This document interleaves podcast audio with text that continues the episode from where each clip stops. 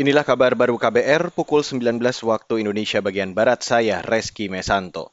Saudara Komisi Pemberantasan Korupsi atau KPK melakukan operasi tangkap tangan di wilayah kota Bekasi, Jawa Barat. Juru bicara KPK Ali Fikri mengatakan, dalam OTT siang tadi, sejumlah orang ditangkap dan dibawa ke gedung Merah Putih KPK Jakarta Selatan untuk diperiksa. Informasi yang diperoleh KBR, salah satu yang ditangkap adalah Wali Kota Bekasi, Rizal Effendi. Namun Ali tidak mengkonfirmasi kebenaran informasi tersebut.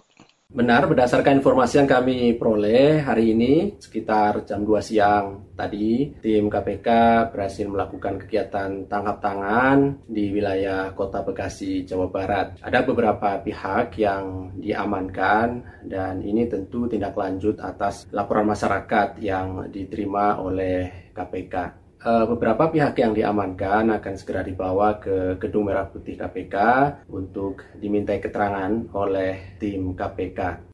Juru bicara KPK Ali Fikri menambahkan, KPK memiliki waktu 1 kali 24 jam untuk menentukan sikap dari hasil pemeriksaan yang masih berlangsung saat ini. Ali Fikri mengatakan perkembangan lebih detail akan disampaikan saat konferensi pers penetapan tersangka. Beralih ke informasi selanjutnya, Saudara. Wakil Presiden Maruf Amin menekankan kepada semua pihak mengenai pentingnya merawat keberagaman dengan toleransi. Ia mengatakan Indonesia mempunyai beragam budaya, suku, etnis, hingga keberagaman agama yang damai jika toleransi terus dilanggengkan. Salah satunya dengan mempedomani Pancasila yang dianggap sebagai titik temu berbagai latar belakang kemajemukan bangsa Indonesia. Toleransi adalah kuncinya.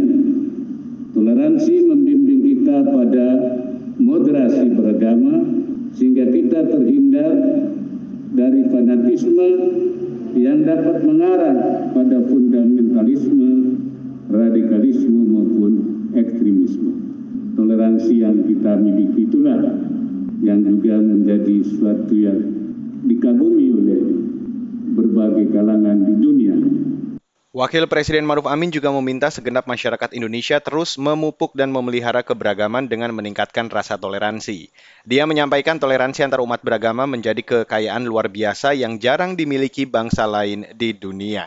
Saudara, jumlah korban jiwa akibat banjir di Provinsi Aceh bertambah menjadi lima orang. Kepala Badan Penanggulangan Bencana Aceh atau BPBA Ilyas mengatakan, Para korban meninggal dunia akibat terseret arus deras banjir. Ilyas meminta masyarakat meningkatkan kewaspadaan saat beraktivitas di tengah banjir tersebut. Untuk Aceh Aceh Utara sudah tiga orang hari ini laporan kepada kami meninggal ya. Yang terakhir sudah nenek-nenek. Ya, yang kemarin itu termasuk anak-anak. Sedangkan untuk Kabupaten Aceh Timur itu ada dua orang. Berarti sudah lima orang Pak ya?